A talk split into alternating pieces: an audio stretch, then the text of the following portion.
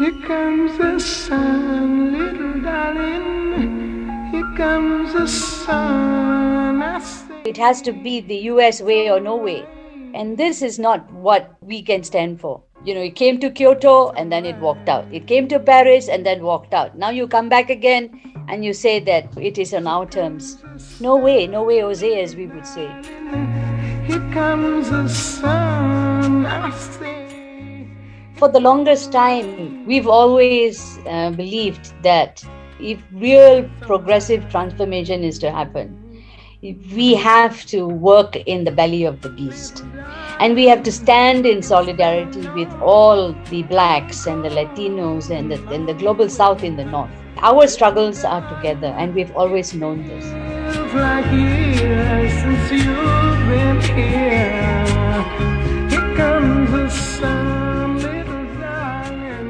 This is Eric Mann. You're on Voices from the Front Lines, your national and your international movement building show. I'm here today with Meena Raman with the Third World Network, who I've known pretty much forever, and one of the leaders of the Third World movements in the world, but especially inside the United Nations, where there's just an endless fight with the EU and the United States who are trying to take over the world. And as everybody knows, the Strategy Center is allied with the Third World, and our members are primarily Black and Latinx. And so we consider ourselves part of the third world inside the United States. And we've worked with the Third World Network, and in particular, Chee Yoke Ling, and then shortly thereafter, Meena, for over 30 years. So, also, we come out of the last, uh, we've been at the World Conference Against Racism, the World Summit on Sustainable Development. We played a very active role in COP21, uh, in Paris in 2015. And I left that conference with a writing a series of articles, but it said COP21, uh, a victory for Obama, a defeat for the planet, a challenge to the environmental movement. So not much has changed, Meena. Uh, I wanted to ask you several, just two questions to start. Tell our listeners more about the Third World Network first, and then I'll get to my second question. Yeah, the Third World Network uh, is headquartered in Malaysia, um, and it was uh, set up by partners, particularly from the developing world, who gathered at a conference, and they felt that it was very vital to have an organization that would put the third world first, of course, right. and that to articulate the voices of uh, the global south because we found that uh, whether it was in the media whether it's international spaces the voice of the south is underrepresented. And even um, there's a lot of bias in terms of reporting. And so it's always a western bias narrative that's uh, put out so we um, were, um, had, I mean, formed the organization sometimes in the sometime in the mid 80s, 86 if I'm not mistaken, um, basically to uh, give the voice to the South. So we actually are rooted in um, grassroots struggles, uh, working with uh, partners who are engaged with indigenous peoples, local farmers, um, local communities, um, taking the experience of um, all the communities uh, on the ground and then um, looking at how international institutions have actually shaped the policies of developing countries. And so we, um, we discovered that, well, we'll realize that although um, many of our countries gained political independence, they were not independent from the way the colonial um, masters had envisioned how our development model would be, how we are very rooted in um, um, a financial and economic system that actually undermines um, national policy making and most importantly undermines the grassroots communities and their policy options and the way they they produce and um, the way they consume and all the Western consumerism. And as, as Eric, you said, uh, Rio plus 20, we all remember that our production systems and consumption patterns totally out of sync, totally irrational, and the selling of the American lifestyle as the lifestyle that has to be emulated throughout the world, which has now led to this massive climate problem. Um, and of course, um, deteriorating environment on all fronts. You know, when I met Yoke Ling, that's an excellent summary. You know, when I met Yoke Ling in 1992, we were, we were I was organizing in a part of California called Wilmington, which is where all the oil refineries were.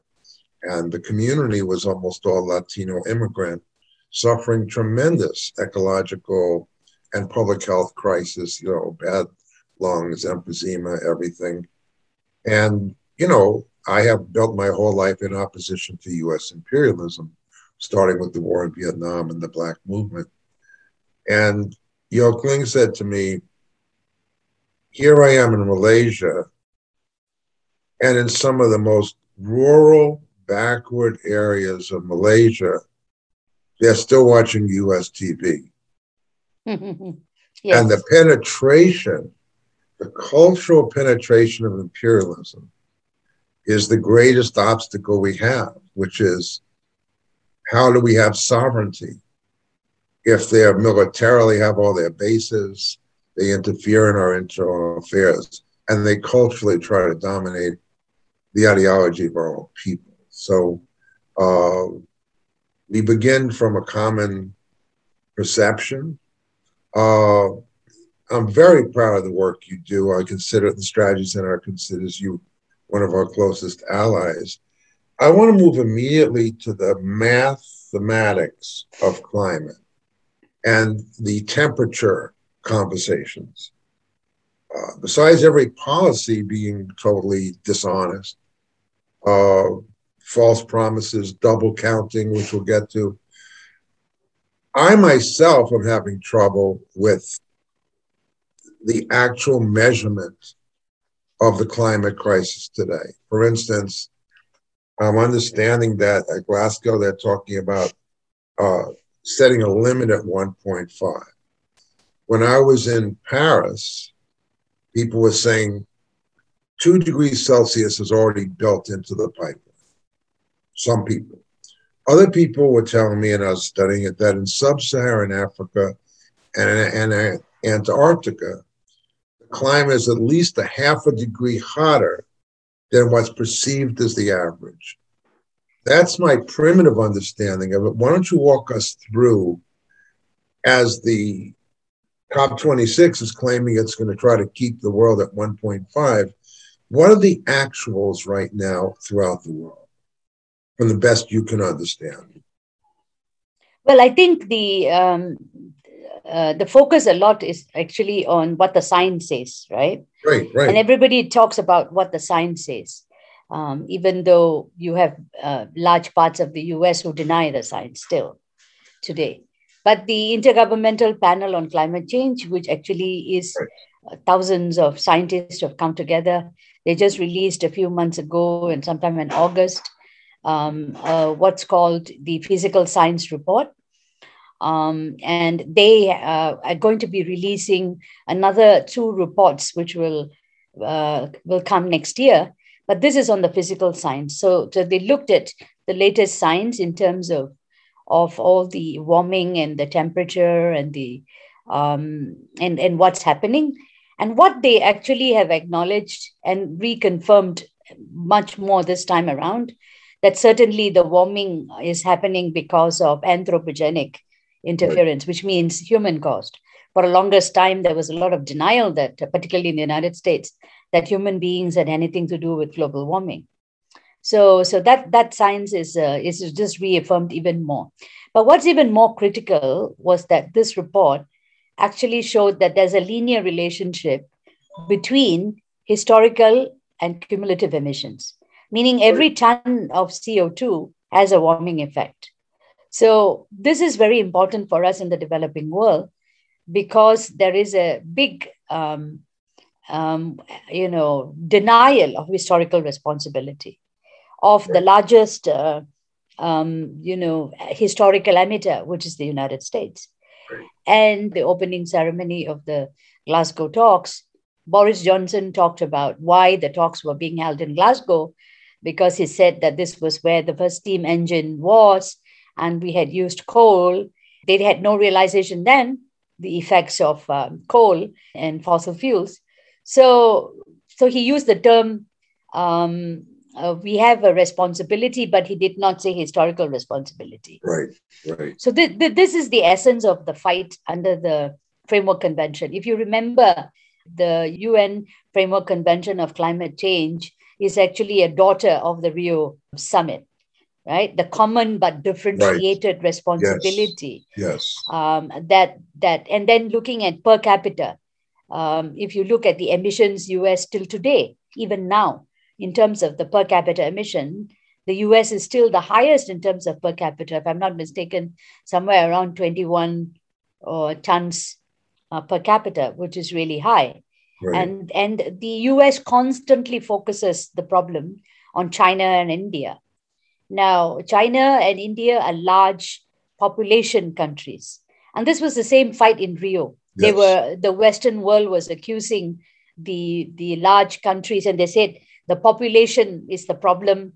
Um, of course, population maybe can be a contributor, but they blamed everything on the Chinese and the Indians, and uh, and only to say that uh, from a per capita standpoint, the Chinese are yeah, much much lower than the United States. I stand to be corrected, but they are not in the twenty double digit per capita. They are less than that.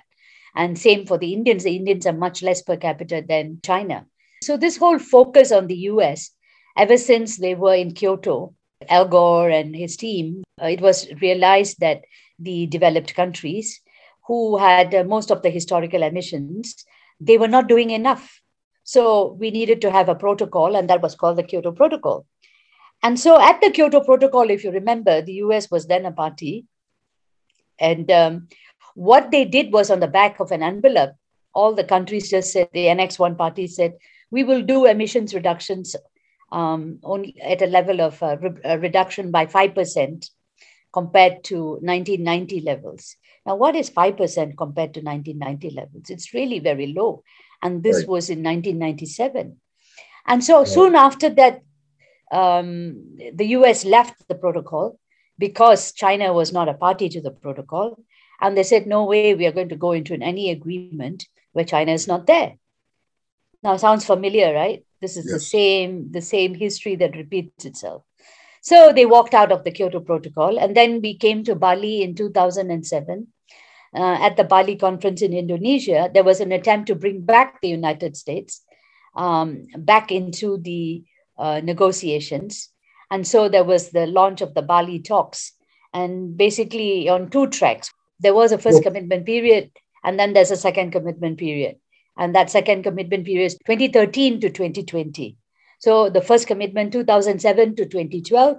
So in the second commitment period of the Kyoto Protocol, the, the, the Annex 1 parties agreed that they would, um, at that time, they only pledged to, they, they committed to 18% emission reductions by um, 2020 compared to 1990 levels. But they agreed that in 2014, they would revise this much more to at least in the region of 25% to 40% emission reductions. What you're listening to, besides the fact that this is just a really great movement veteran, uh, Meena Raman, is that there's a there's a story here.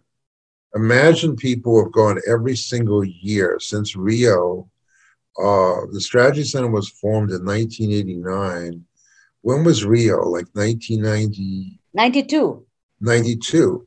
That's the first time I became aware of all these issues, right?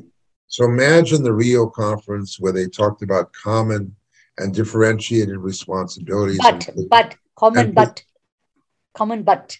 Hmm. what did I say? You said common end. It's common Sorry. but differentiated. Yeah. Right, right. But differentiated responsibilities and polluter pays, right? And of course, the United States totally disregarded that. Yeah. So the story you're telling, and then there's other people want to talk about when Obama got in. When you hear the word Copenhagen, you hear about a terrible story of Hillary Clinton and Barack Obama sabotaging that conference. So Meena is trying to walk you through. Uh, if we're talking about 1992, uh, 27 years of broken promises, essentially, uh, which the indigenous people would say that's not bad compared to we have 500 years of broken promises. Intergovernmental panel on climate change. What is the perception of the maximum actual climate of the planet right today? Well, I think uh, they say, well, we there is this acknowledgement that it's 1.1 degree um, higher. Yeah, the warming compared compared to pre-industrial levels. So our temperature is already at 1.1. All right. Yeah. Where is the second question? Is it true that there are higher measurements, for instance, in sub Saharan Africa? Yes, because 1.1 is, um, and when we talk about 2 degrees or, or 1.5 degrees uh, limit, that's a global average.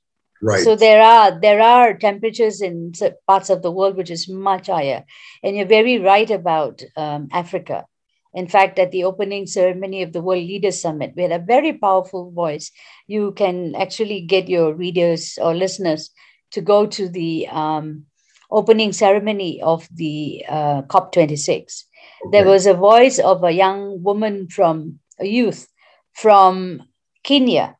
Right. And she was very graphic in her um, explanation about the impacts they were facing in terms of the long droughts. Already, the Sahel is affected by, you know, it's it's almost um, you know a desert, and so the temperatures there were were much higher than I think.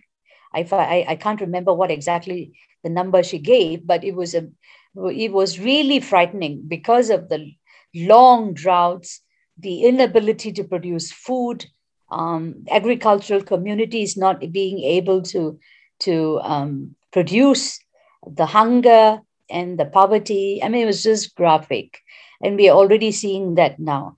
So the the higher the temperature rises, basically what you will have is large amount, large numbers of people who will not be able to live off land anymore, and they would be having having to migrate to other parts of the regions, and that, of course, would exacerbate human conflict um, and and uh, and and civil wars uh, between between uh, peoples because of the of the displacement um, um due to climate induced impacts. So so that was very very striking. So this temperature that we talk about.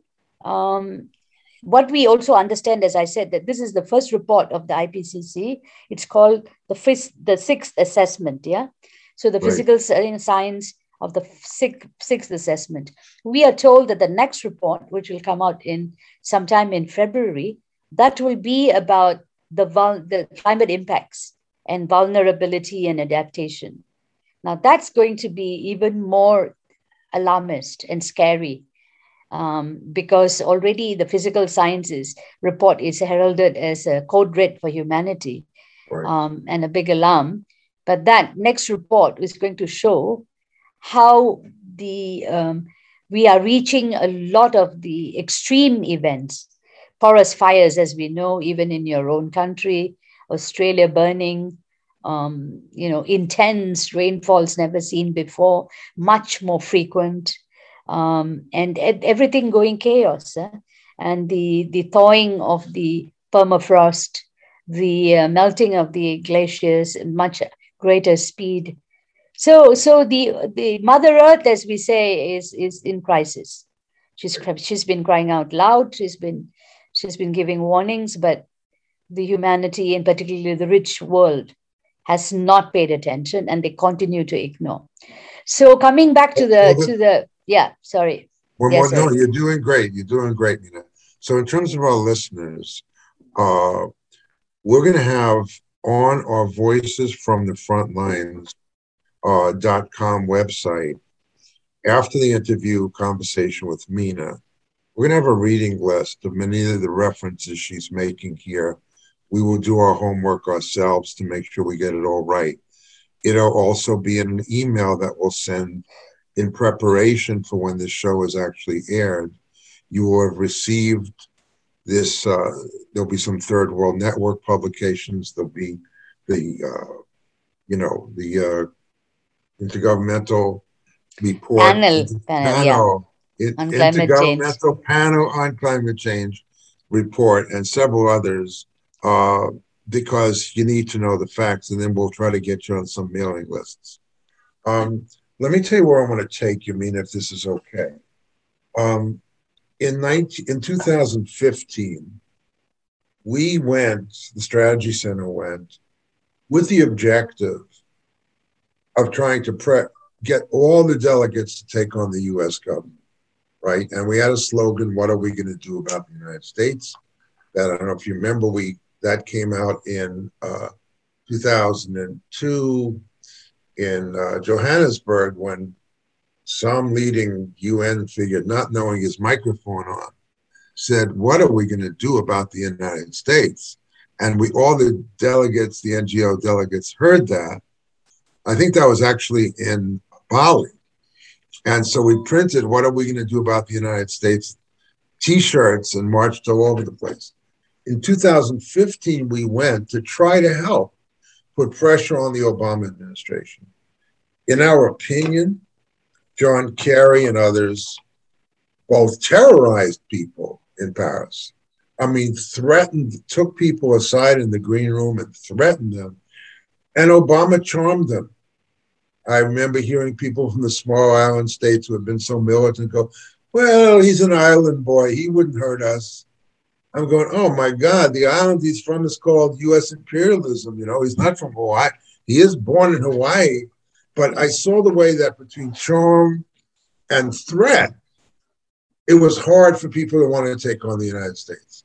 What's happening today in Glasgow in terms of pressure on England, pressure on the United States? How's that going?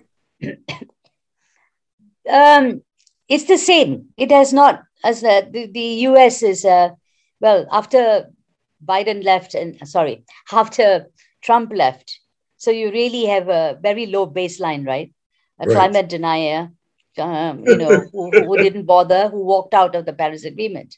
Right. And then now you have Biden come back. So it's like, oh, again, the US is back. So we will all need to revolve around the US again to make sure it keeps, uh, we keep them. But that, that it's, it's, it's again the same line of either their way or no way. And that we cannot have. Right. And this is why we, we, you know, I, the one other thing I need to say is that, you know, when we talk about the historical emissions and the cumulative emissions, what we need to realize is that the IPCC report says that much of that emissions um, uh, is all is about you know you have what's called a carbon budget right. within a within a temperature limit whether it's two degrees whether it's 1.5 um, and it says that for a 50% probability of limiting temperature rise to 1.5 the remaining carbon budget is only 500 gigatons of co2 Okay.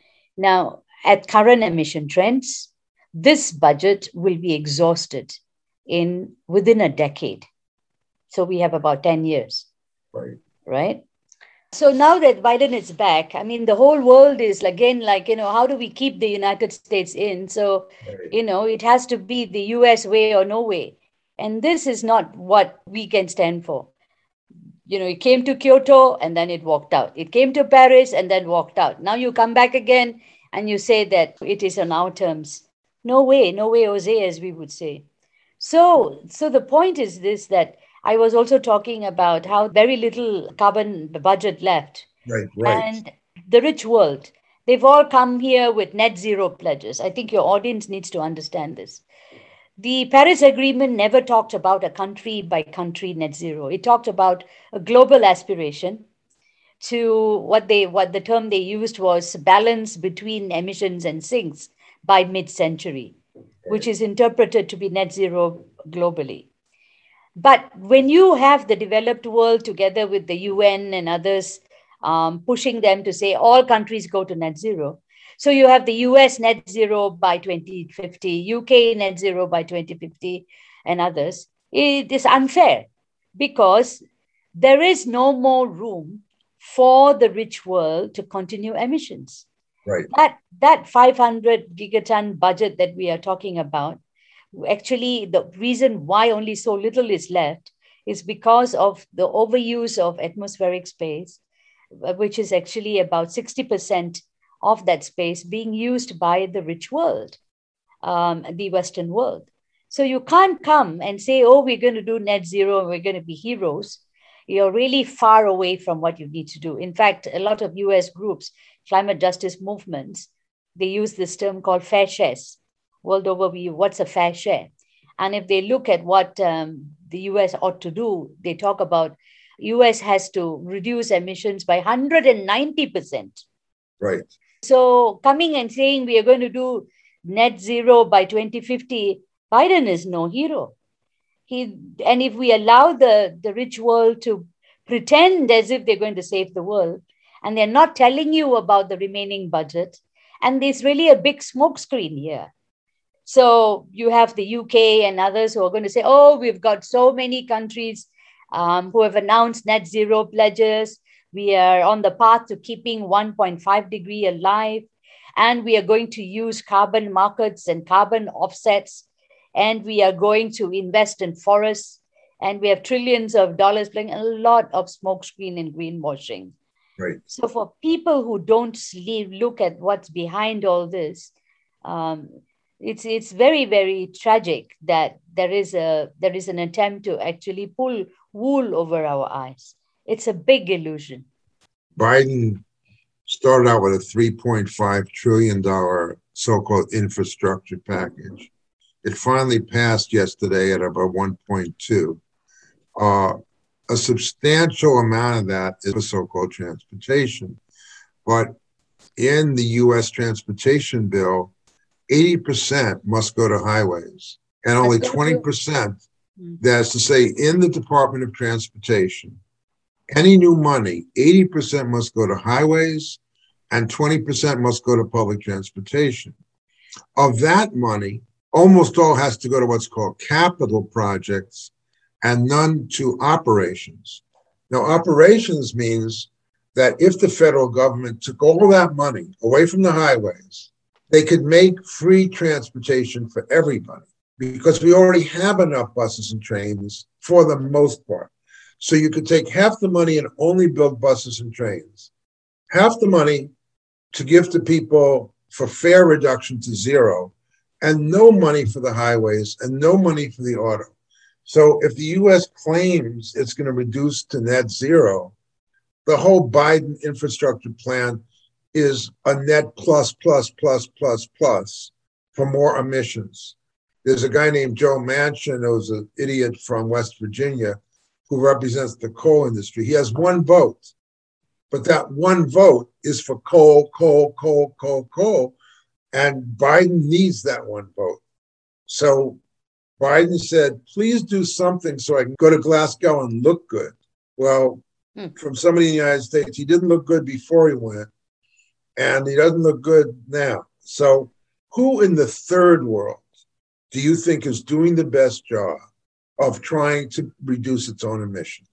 Let's talk about China and India. Okay. Um, the civil society groups have actually um, analyzed Good.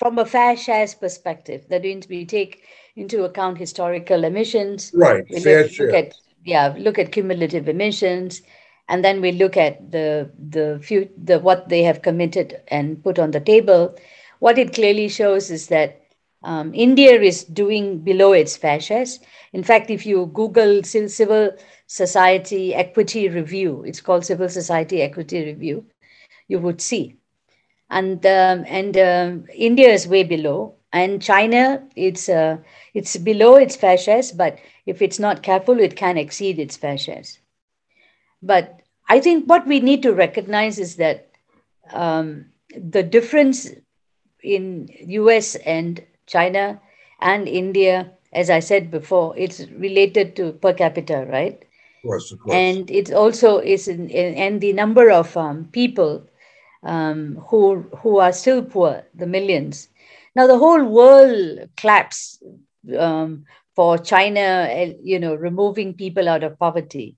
If you if you look at when they were doing this assessment of reduction in poverty and numbers and so on, they would praise China for reducing poverty, and that's because rightly or I mean rightly or wrongly, it's been very difficult because it is the energy systems which are in place are still fossil fuel based. And in the case of China, it's also coal. In the case of India, it's coal. And of course, coal is becoming, um, it, it's, it, it has to be phased out. There's no doubt about it. I think the developing countries as a whole have already agreed that they would they would do as much as they can but they can only do as much as they can number one if there is technology transfer in the case of the chinese if you if you remember they were exporting solar panel exports there was a trade dispute or there was a complaint against china also by the European Union, I think. So anyway, the long and short of it all is that um, the all countries will have to go on the pathway of low emissions, low carbon emissions. Right. Um, the rich world, when it became rich, now how did it become rich? It became rich because there was no constraint on emitting, relying on fossil fuels and becoming rich. They didn't become rich because you know the US is smarter or the Europeans are smarter. It's not because you all are smarter than the rest of us. It's because of the history of colonialism and the Industrial Revolution and not being constrained at that time. And then for all our, our economies to be oriented in the way of the Western world, you know, all the, the factories and whatever, as you know, were exported to China. So it became the, the manufacturing basket for the rest of the world. And then all the products that are produced goes back to the western world in terms of consumption. So if you really look at how much of china's emissions is china's own emissions you would, should be asking about how much of that production emissions is actually western oriented consum- right. uh, both from the production side and the consumption side you will see a different equation. And in fact the richest 10% of the world are the ones who are emitting uh, most of the emissions more than uh, you know almost 60% of the emissions. 10% of the world with 60% of the emissions. And of the richest people the bulk of them are in the western world. So what, however you look at it this issue of equity becomes a very important aspect and the united states hates the word equity Right. Um, and they completely try to obliterate that. And historical responsibility, equity, all are, are dirty words for them. So, eh, like I was talking, even intellectual property, yeah, when the developing world was trying so hard to say that, look, we have a global problem, we need to resolve this in a cooperative way. We cannot have intellectual property on climate technologies.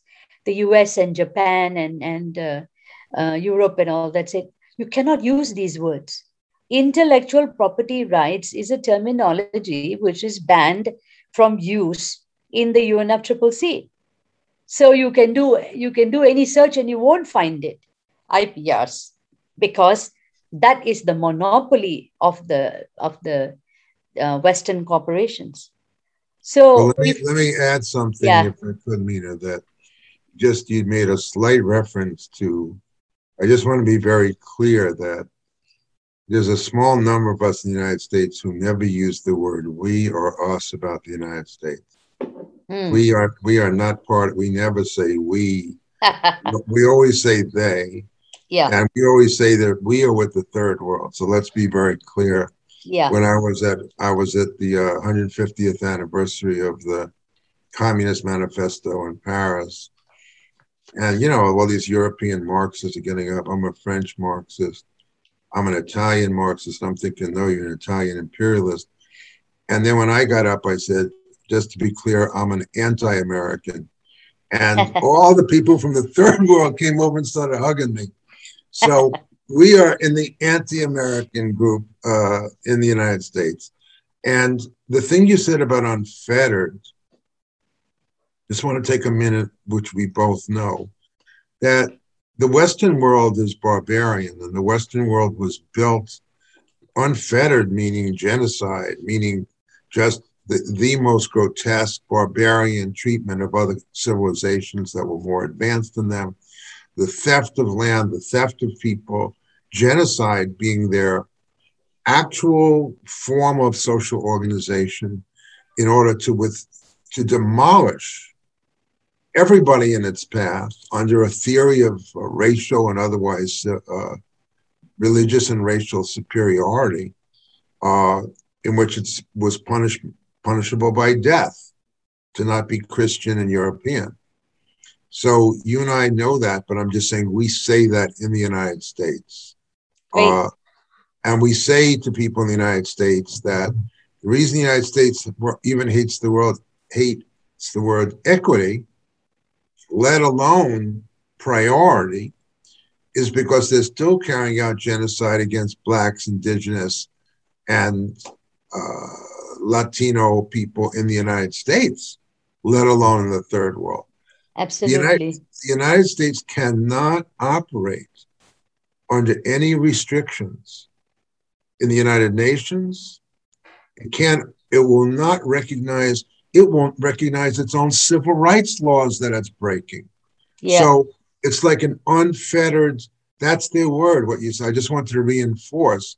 This is like a a monster yeah. that cannot accept any forms of restrictions on its behavior.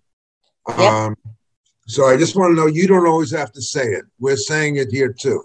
Excellent. Very good. Excellent. Okay.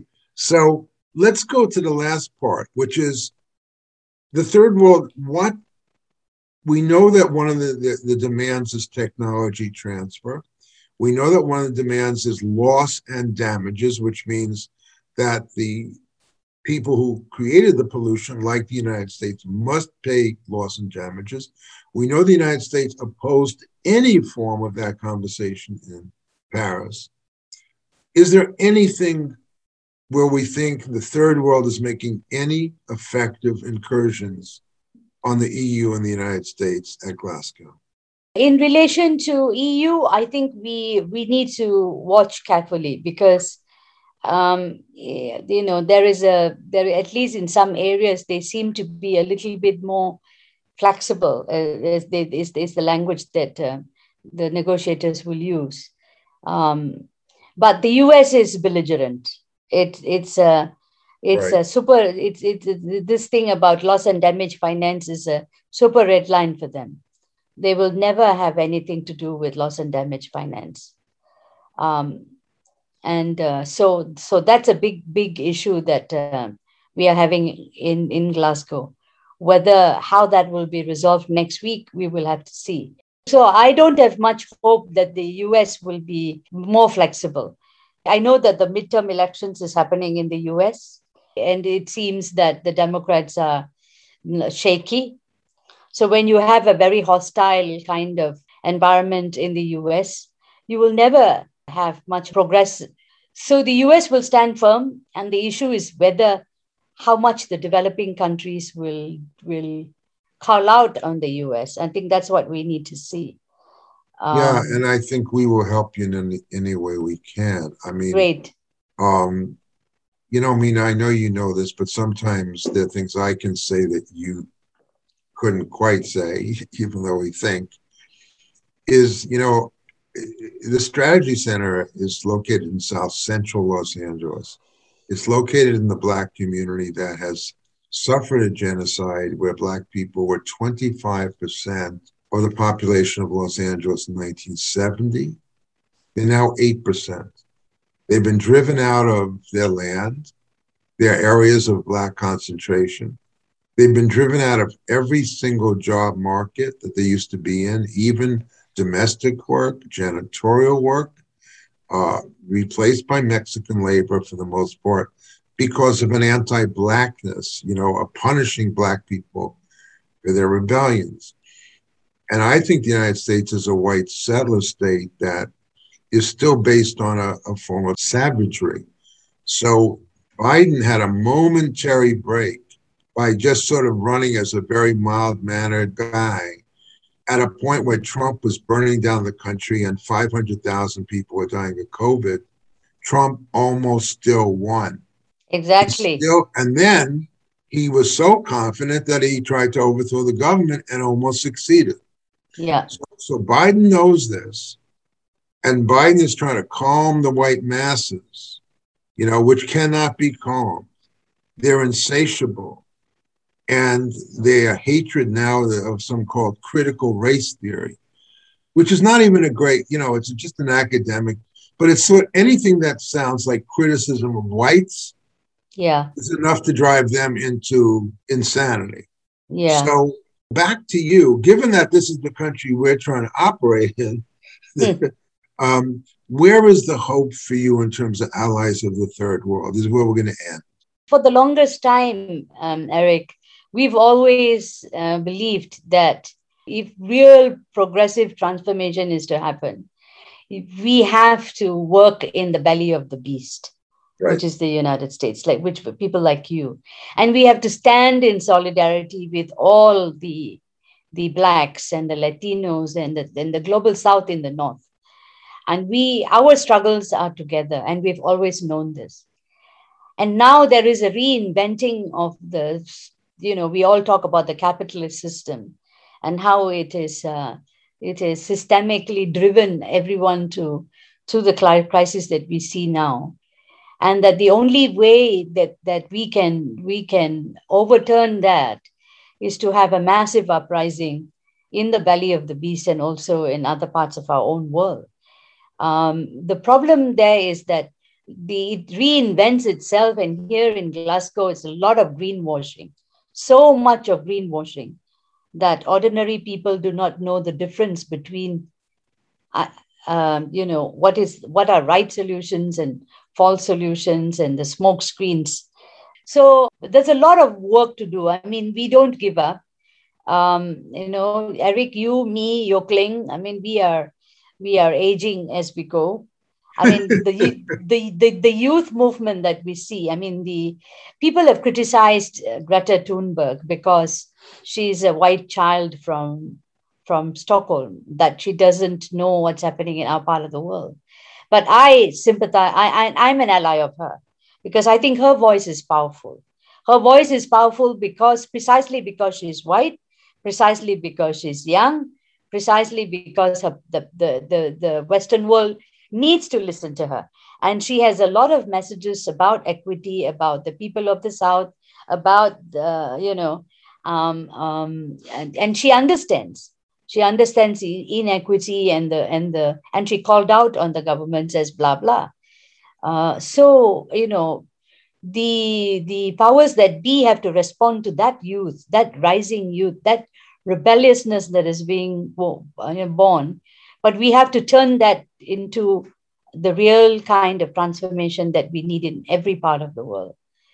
Um, Let me ask so, you this. That's wonderful. yeah. Do you, th- because I'm trying to understand Greta Thunberg better, is she anti-colonial in her concepts and rhetoric?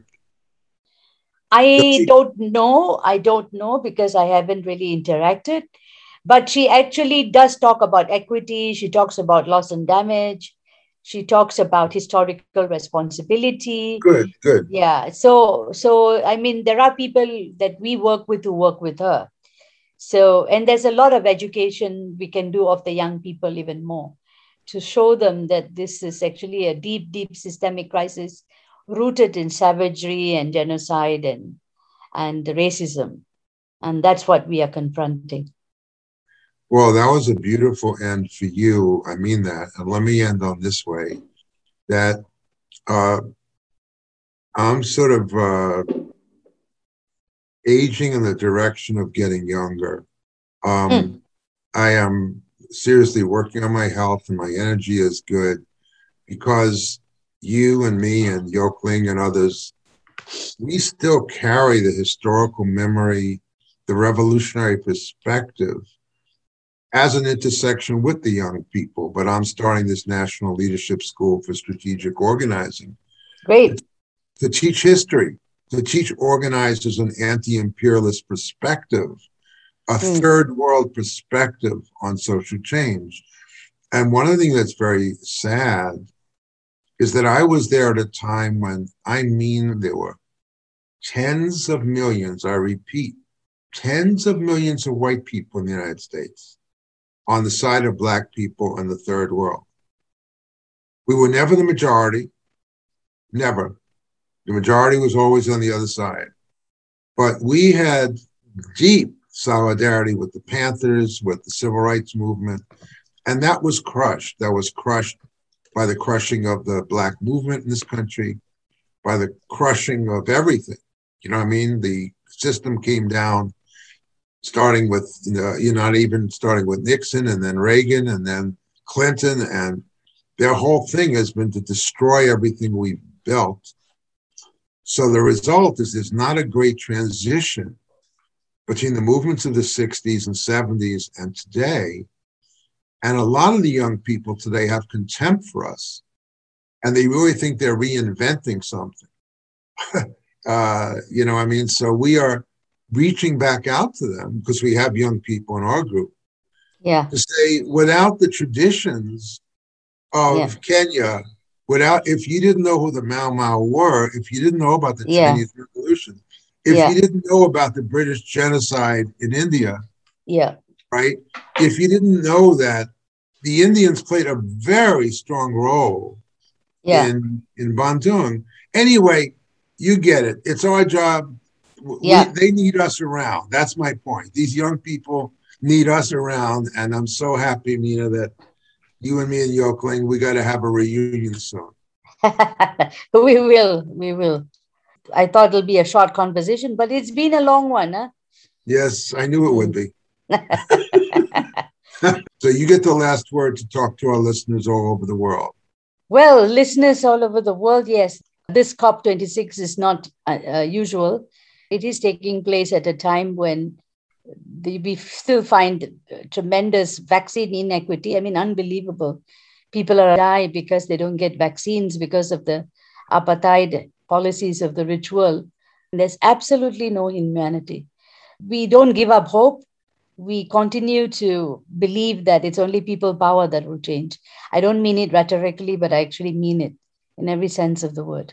Let's continue to reclaim the power in the hands of people like all of us. So, Meena, thank you for everything you've done. Uh, tell people how to reach the Third World Network, and that's how we're going to end the show. www.twn.my. It's Malaysia, so it's MY. Feel free to connect with us.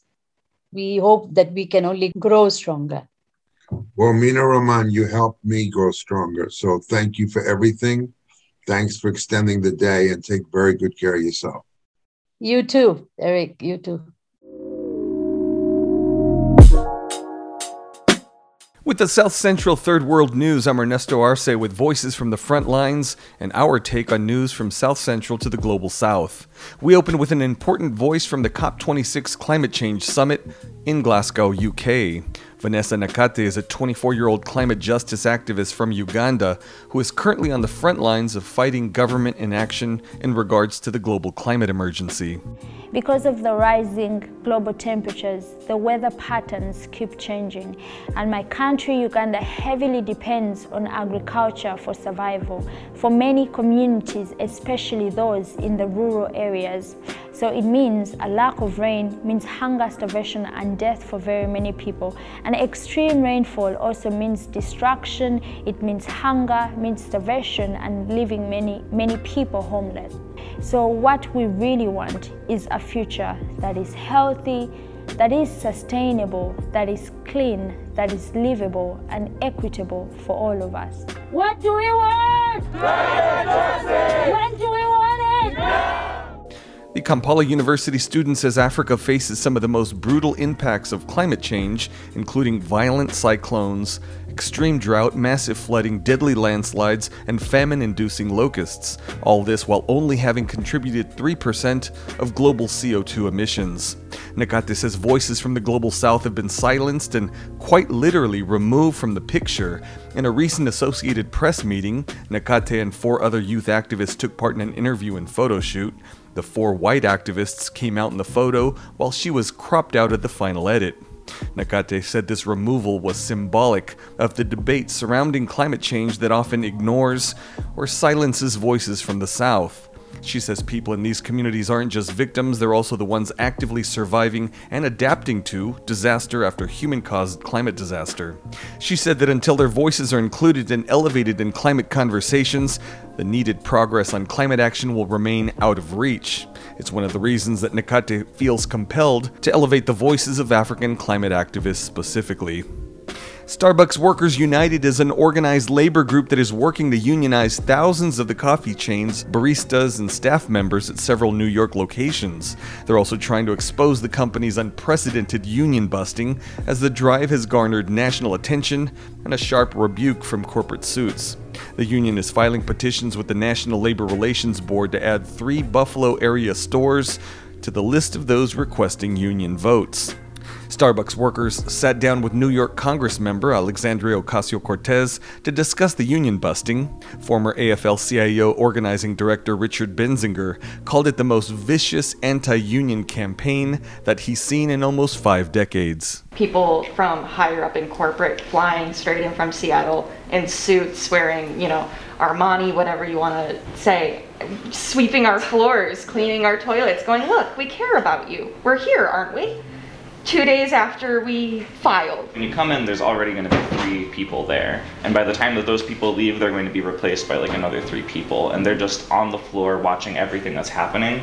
Um, at the very beginning of the campaign, the only place that we were able to organize was sort of like in the back of the store. Mm-hmm. The entire area is dominated. There's no place to have a union conversation. And so, for people who are more on the fence, it's impossible to have a candid conversation within work. They started out hosting these store meetings that were like framed as listening sessions. Um, but basically, they very quickly turned into just anti union meetings. There's actually the um, more people here to fight the union from out of the state, store managers, district managers, HR people from all over uh-huh. Seattle, Then there are employees voting in the election.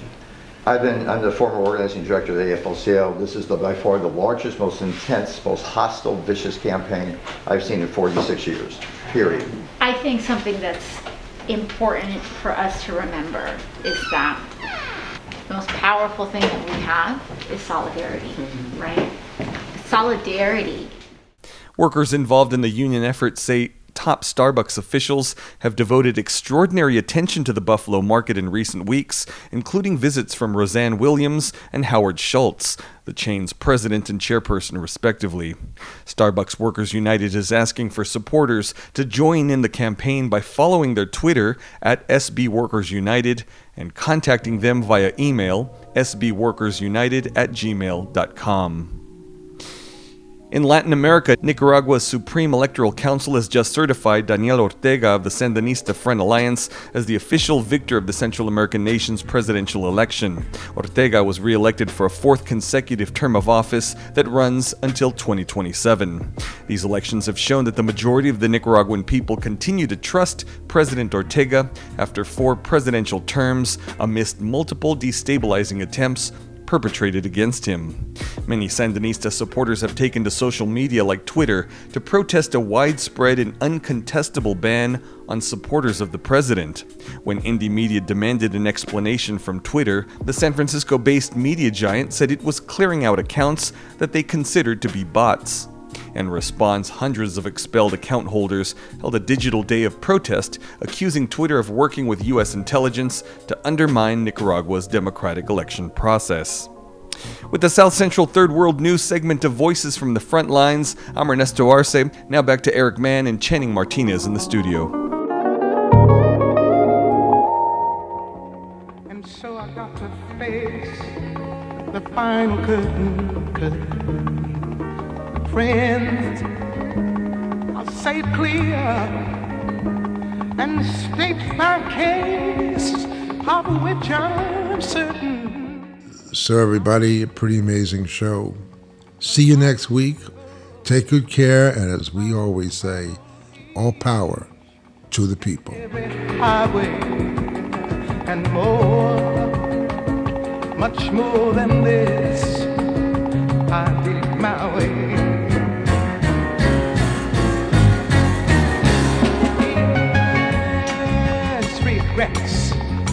I've had a few.